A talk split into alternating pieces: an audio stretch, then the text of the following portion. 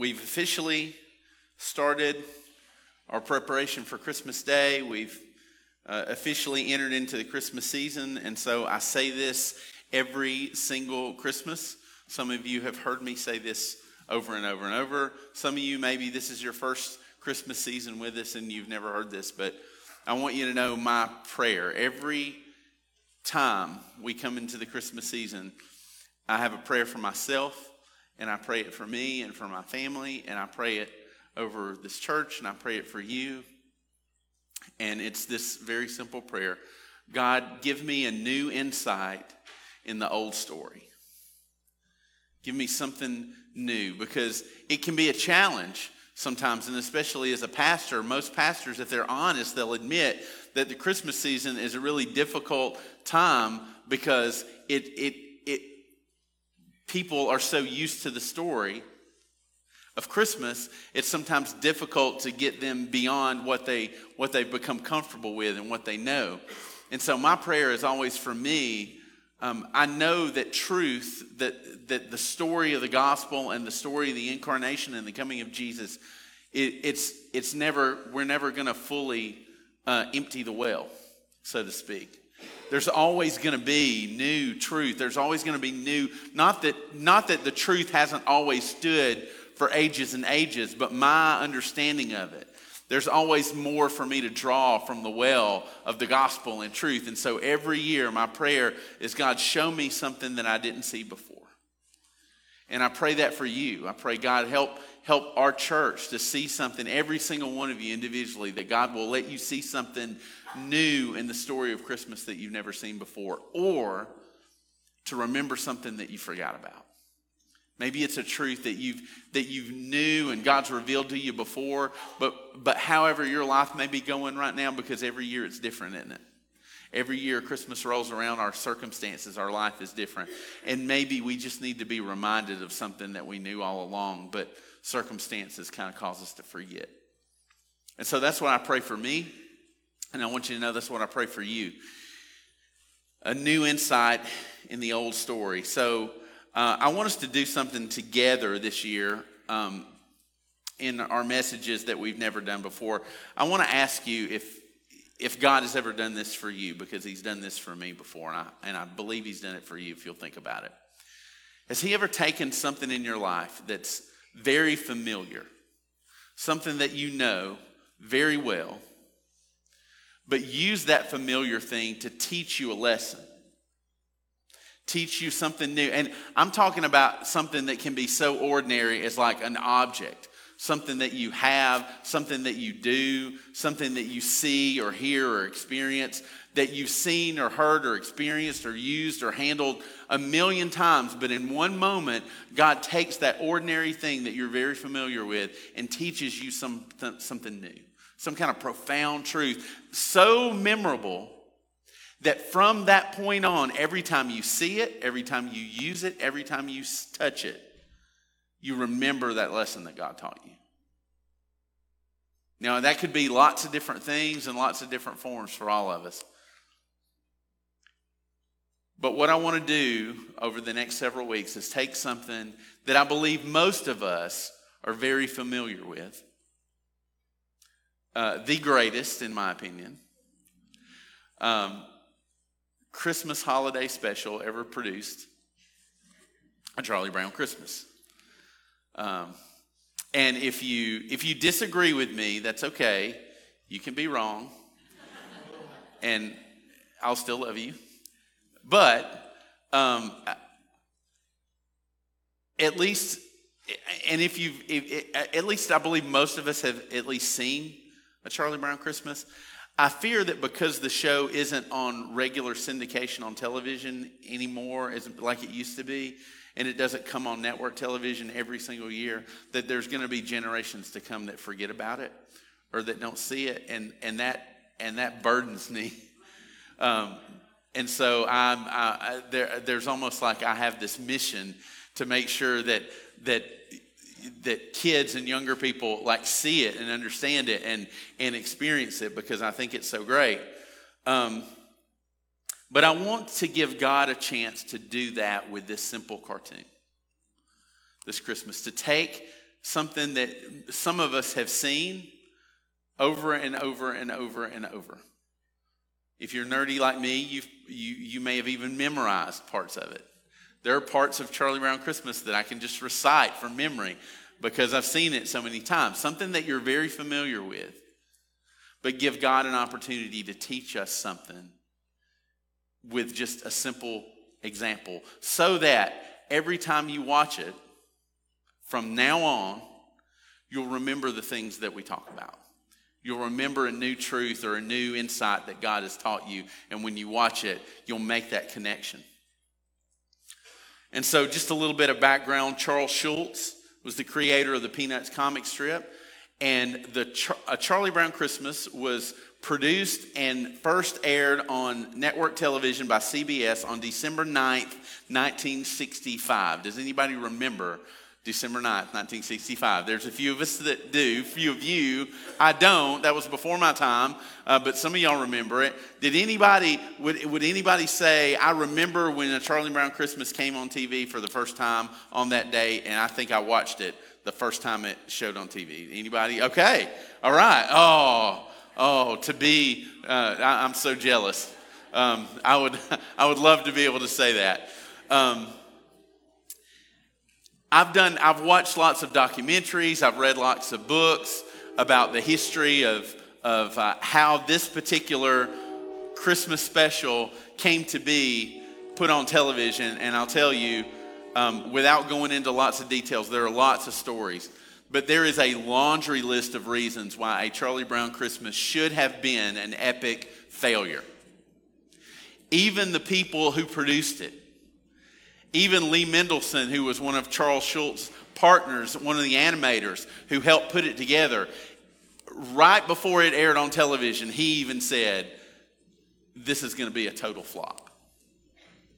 They believe some of the, the executives, the network behind it, thought it, it, it, was super low budget, very little bit of money spent on it. They did things that nobody did at that time. They used real children to voice the actors. It was never that way. It was always adults who voiced the, the kid characters. They used real kids to voice the kids. Nobody had ever done that before.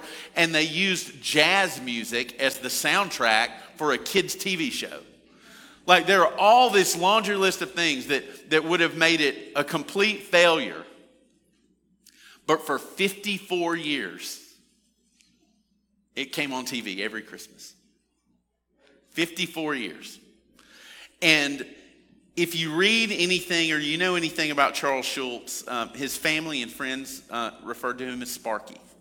That was his nickname. And Sparky was a devout follower of Jesus.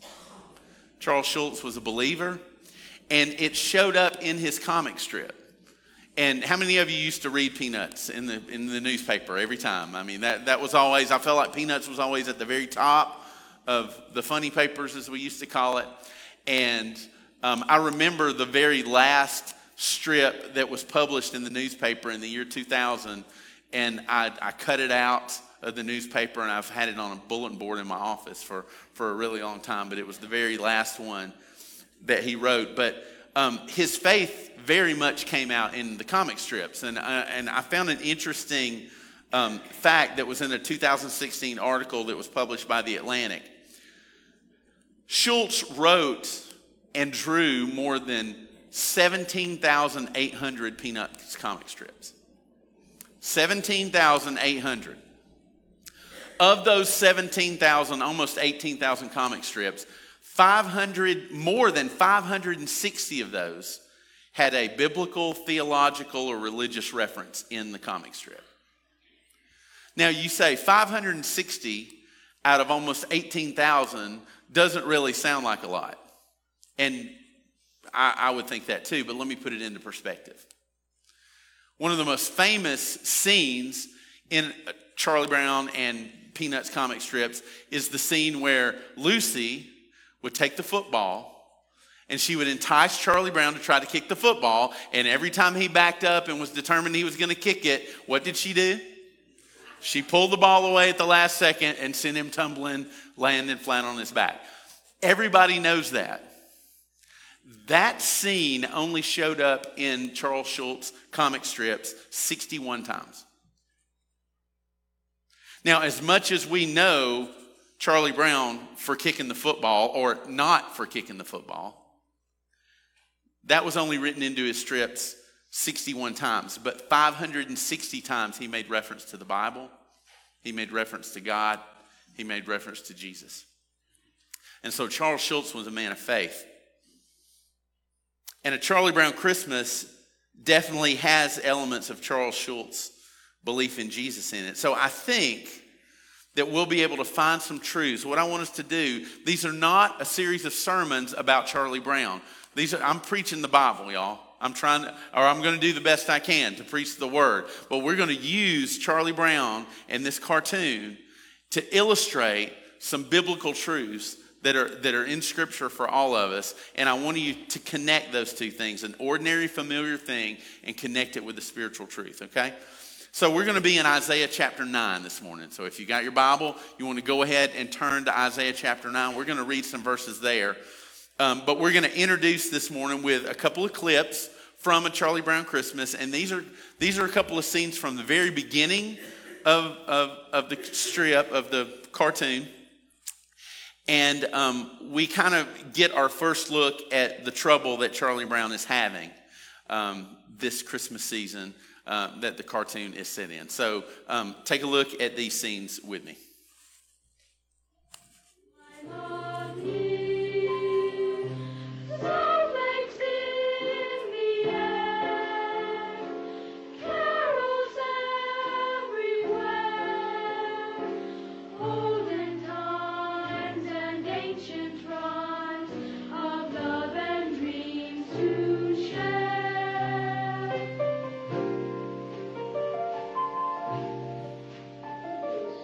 I think there must be something wrong with me, Linus. Christmas is coming, but I'm not happy.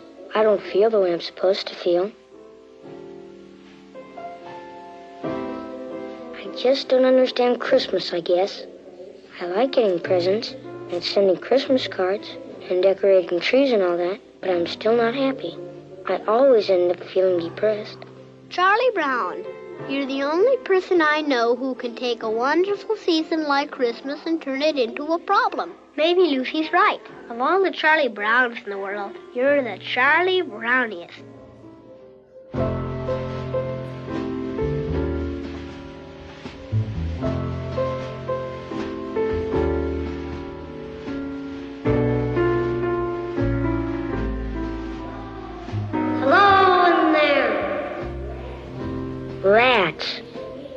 Nobody sent me a Christmas card today.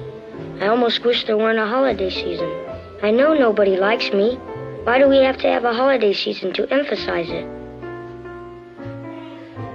Thanks for the Christmas card you sent me, Violet. I didn't send you a Christmas card, Charlie Brown. Don't you know sarcasm when you hear it? Pigpen, you're the only person I know who can raise a cloud of dust in a snowstorm.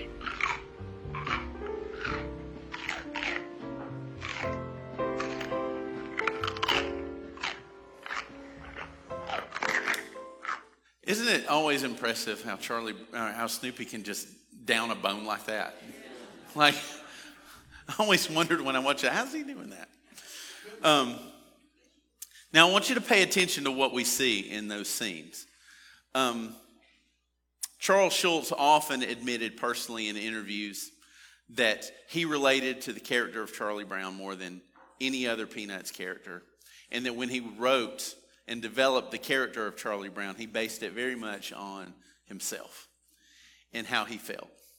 Um, and I think the reason this cartoon and this comic strip identifies with so many people is because there are a lot of people that feel like Charlie Brown, at least in some time of their life. Some of us more than others. Um, we have blockhead moments, right? That we feel like um, all of the things that Charlie talks about in the beginning of that. Um, so, at the beginning of a Charlie Brown Christmas, we meet a Charlie Brown who is sad, depressed, gloomy, in the midst of a Christmas season where everybody else seems happy. Everybody else seems to get it. Linus even says, You're the only person I know who can make Christmas a problem. And then, even in his house, as he looks out the window and watches the snow and he decides to take a walk and he sees Violet, his, his mailbox is empty. Nobody likes him. Violet shrugs him off and is really mean to him. And then he and then he goes along and he finds Pigpen, the like able to make a snowman with a smile on his face and have a good time and as nasty as he was. And then Snoopy just reading his paper and eating his bones. Like everybody is just doing their thing at Christmas, but he seems out of it. He seems completely separated from everything that's going on. Everybody else seems to be happy and understanding what Christmas is all about. But he says to Linus, I just don't feel the way I'm supposed to feel. And he doesn't know why. I think there are a lot of people that feel that way at Christmas. I think there are a lot of people, and, and you may say even this morning, I kind of feel that way sometimes they're, they're going to do all the stuff. They're going to go to the family dinners. They're going to exchange gifts. They're going to go to the Christmas parties. They're going to wear their Christmas clothes. They're going to listen to Christmas music. And they're going to come to Christmas church worship services. But the whole time they feel completely disconnected from it. And they don't understand why. Why am I doing all of these things? And they feel like they're walking in darkness and they feel empty. There's a, a recent study that said that 64% of people say that they suffer from what we call holiday depression or holiday blues. And those and that kind of depression and, and dark cloud can come over the holidays for lots of different reasons. Sometimes it's because of grief. Sometimes it's because of um, loneliness, conflict. Maybe if there's conflict between us and, and a friend or a family member, but I think for Charlie Brown, it's loneliness. He just feels completely separated and isolated from, from everything else that seems to be connected to this holiday that's supposed to be about joy and happiness and light. But Charlie Brown just finds himself in a real dark place. So, with that picture in mind and that modern day scenario, I want us to go to Isaiah chapter 9 in your Bibles, and we're going to read verses 1 through 3, and then we're going to skip down and read verses 6 and 7. Now, when we get to verse 6, you're going to be very familiar with Isaiah 9 6. You may not know it from the reference, but when we read it, you'll be like, hey, that's a Christmas verse. That's a Christmas verse in the Bible. But what I want us to do is look at, again, context. Some of the verses that come before Isaiah 9 6, and I want to show you how Isaiah and Matthew's gospel is going to show us and give us a little more insight as to as to why um, Jesus has come and what the meaning and, and what the purpose and, and the meaning of Jesus come and what it means for us. So Isaiah chapter 9, starting in verse 1, Isaiah pro- is prophesying and he says, But there will be no gloom for her who was in anguish. In the former time, he brought into contempt the land of Zebulun and the land of Naphtali.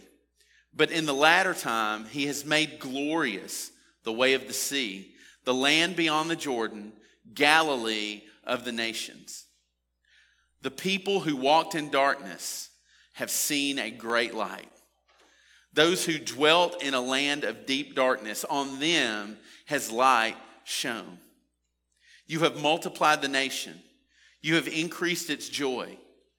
They rejoice before you as with joy at the harvest, as they are glad when they divide the spoil.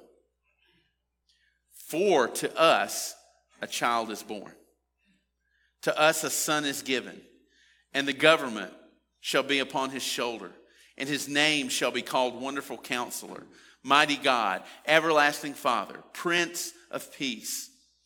Of the increase of his government and of peace, there will be no end on the throne of David and over his kingdom to establish it and to uphold it with justice and with righteousness for this time forth and forevermore. The zeal of the Lord of hosts will do this. So we see verse 6 in the context of this, this larger prophecy that Isaiah is, is giving. And I want us to go back to verse 1, and I want you to notice something. Isaiah is comparing a time that had been and a time that was still to come. He was comparing uh, the past with what was coming in the future because we, say two, we see two things there. He talks about what was going on in Israel in the former time and then what was to come in the latter time. So he's talking about two different times. And he says of the former time, the time that was before, he says there will be new, no gloom for her who was in anguish. That's, that's the past, who was in anguish. In the former time, he brought into contempt the land of Zebulun and the land of Naphtali. Now, those, that's going to be really important. He brought into contempt is talking about God. So he says, for the people in those lands, God brought contempt and it was a time of anguish for them. And you say, well, well, who is Zebulun? Who is Naphtali? These are two of the sons of Jacob. And if we remember, each of the sons of Jacob were the, were the, the patriarchs of the 12 tribes of the nation of Israel. And so each of the 12 tribes had specific land that they were given that they settled in. And so Isaiah is saying this prophecy over the land of two of those tribes, Zebulun and Naphtali. And he says there was a time in the history of Zebulun and Naphtali that was full of anguish, that was full of darkness. There was a dark time in their history, and it was because God brought into contempt their land. And you say, well, where where has this trouble come from? I want to take you back to a reference in 2 Kings. Okay, so if you kind of hold your spot and go back to 2 Kings chapter 15, verse 29, it tells us there's a record of these two lands in 2 Kings 15 29. So here's what it says there. In the days of Pekah, king of Israel, this guy, king of Assyria, came and captured Ijon, Abel Beth Maacah, Janoah, Kadesh, Hazor, Gilead, and Galilee. There's Galilee again. All the land of what? Naphtali. And he carried the people captive to Assyria. So here's the record in 2 Kings of what happened that brought about the darkness and the contempt that was over the people as Isaiah was prophesying over them. He says it's because of this. Earlier in the chapter, we read, and, and when you read Second Kings, a lot of it is, is sort of a, a list of the different rulers, the kings that, that were put in place over Israel. And some of those kings honored God. But many of those kings did not honor God. And Pekah, it says, in the days of Pekah, king of Israel, the people were carried captive to Assyria. Why? Because Pekah was not a king that honored the Lord. If you read earlier in 2 Kings, if you back up a few verses, it says that Pekah uh, was not, he did not honor the Lord and he did what was evil in the sight of God as a king. And so, as the king rules, so go the people. And so the judgment that, that God sent on Israel during that time, because of the king who was disobedient, which led to the disobedience of the nation, God allowed them to be taken over by the Assyrians and held captive. Why? As judgment. As judgment for their sin. Because they, they turned away from him and they, and they didn't listen to him. And so it was during this reign under this king that they suffered this way. And so in Isaiah 9, Isaiah is talking about this season and for these areas. And he says, over, over these lands and over these tribes, in the former days, there was darkness and there was anguish and there was judgment. That's what he's talking about. But that's the former time. That's not what Isaiah's prophecy is about. It's not about the former time, it's about the latter time. So he says, In the former time, he brought into, condemn, into contempt the land of Zebulun and the land of Naphtali. But then there's a glorious but right there. but in the latter time, he has made glorious the way of the sea, the land beyond the Jordan, Galilee of the nations. These are other words that describe the same region. So, what Isaiah is saying, in the former time, there was darkness and anguish over them because of their sin. But there is a latter time that's coming that God is going to replace the gloom and the darkness with glory. There's a glory coming, and it's going to come to those people in that region. In the beginning of verse 1 says, There will be no gloom for her who was in anguish. He's saying, For the people who were in darkness, there's a time coming where there's not going to be that darkness anymore. He's speaking of a time that had not yet come. And see, Isaiah, when he was prophesying this, he didn't know it would be Jesus. He didn't know when it was going to happen. He didn't know who it was going to be. He just knew this was a prophetic prophecy of the coming Messiah. And so he, he, he inquired and he said, this is, this is what is coming. And what he's basically prophesying is where there was once darkness, anguish, and gloom, there's a glory that's coming. There's a glory that's coming one day to take away that. And don't miss this detail the, the coming glory that Isaiah prophesies about. In verse 1, you see that he calls it Galilee of the nations. You'll see it in a minute when Matthew quotes this passage. There's another way to translate that. It also can be translated Galilee of the Gentiles. And that's really important because Isaiah was prophesying to Israel.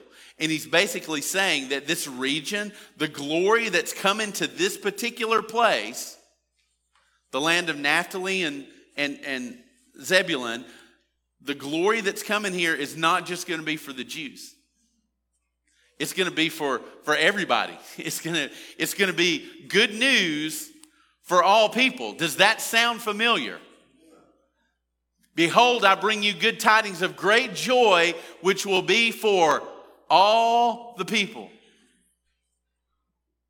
Galilee of the nations. So you say, well, okay, well, there's this Messiah, but how is he going to come and, and, and who is it going to be? That's what verse 6 is about. So he says in verses 1 through 3 about this glory that's coming, where people who walked in darkness have seen a great light. And that and how, what is that going to come in the form of? Verse 6 For unto us a child is born. He says this glory that's coming is going to come through a baby, through a child that would be born. And this is just one of many prophecies that Jesus coming would fulfill. This glory that was coming would become coming through a baby. For unto us a child is born, and to us a son is given.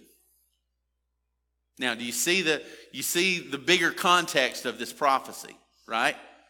Okay, now I want you to flip over to Matthew chapter 4.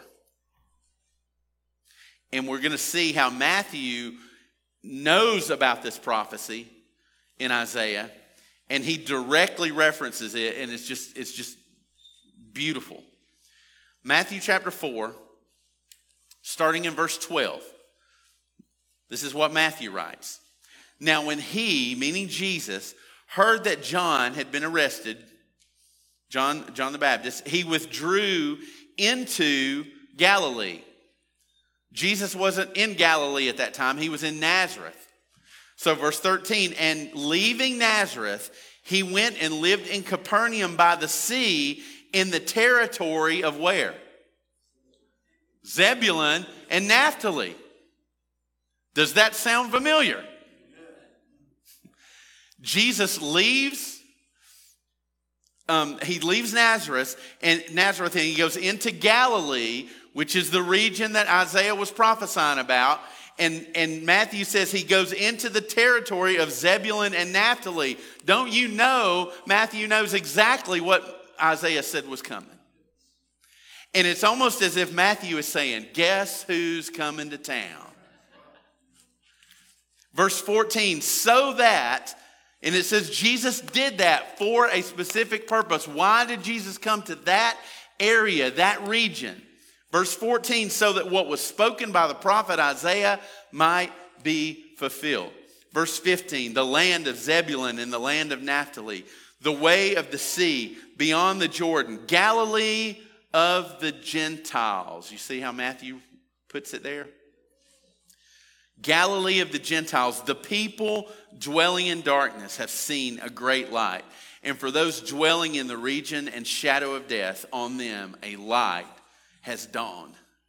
From that time, Jesus began to preach, saying, Repent, for the kingdom of heaven is at hand. When Matthew was writing his gospel, he was writing to the Jews, and he was saying to them, Do you remember the prophecy of Isaiah? Well, guess what? This Jesus that, that has come, this Jesus that you have seen do miracles, this Jesus that has, has taught you the truth about the kingdom, this Jesus who was arrested and crucified and murdered in front of you and was put in a tomb and came out of the grave on the third day, guess what? He was the light that Isaiah said was coming. It was him.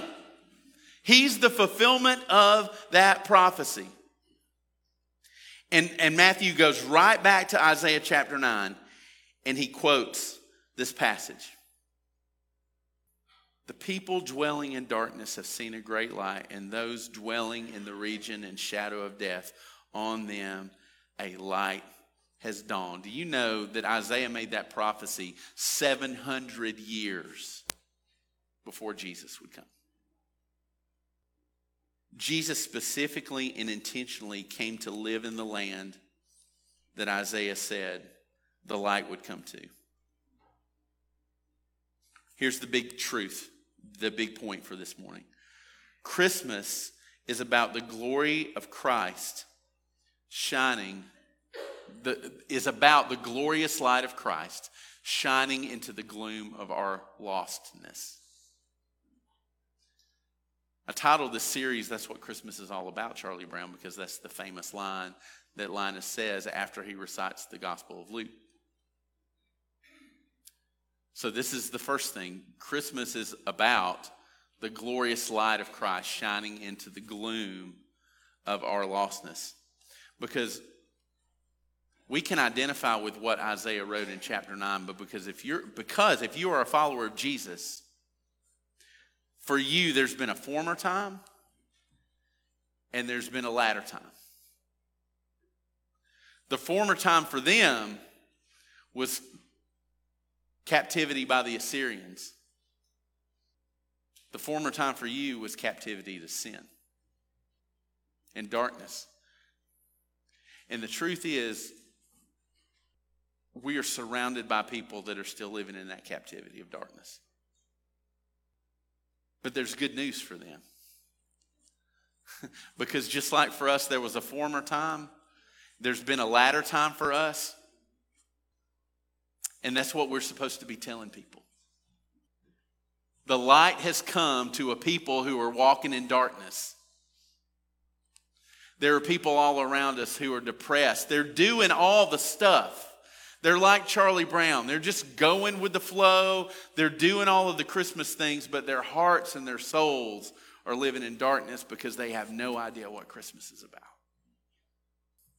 And so there's a story to tell. How many people around you are walking in darkness? They're faking their way through the holidays until they see the great light that has come. They'll continue to walk in that darkness. And the light that's come is Jesus. Not only born as a baby to save us, but we've been singing about it all morning. Born as a baby to save us, grown into a man who would sacrifice himself and give his life and die on a cross at the hands of sinners and people that he created so that he could die, be buried, and then three days later come out of the grave in victory over death so that you and I could be reconciled to God, so that that separation wouldn't be there anymore.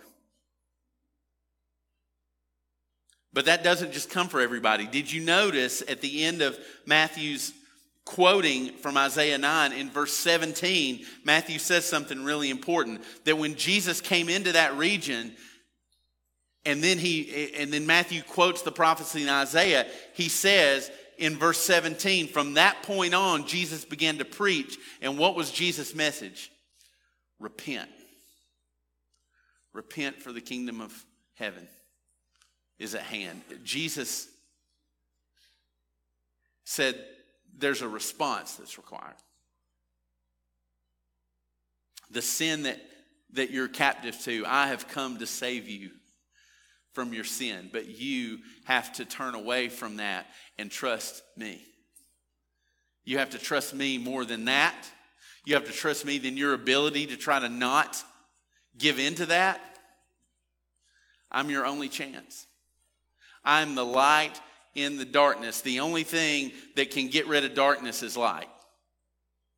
You can bring any other thing into a pitch black room to try to get rid of the darkness, and nothing else gets rid of darkness except light. Jesus was that only light that could come.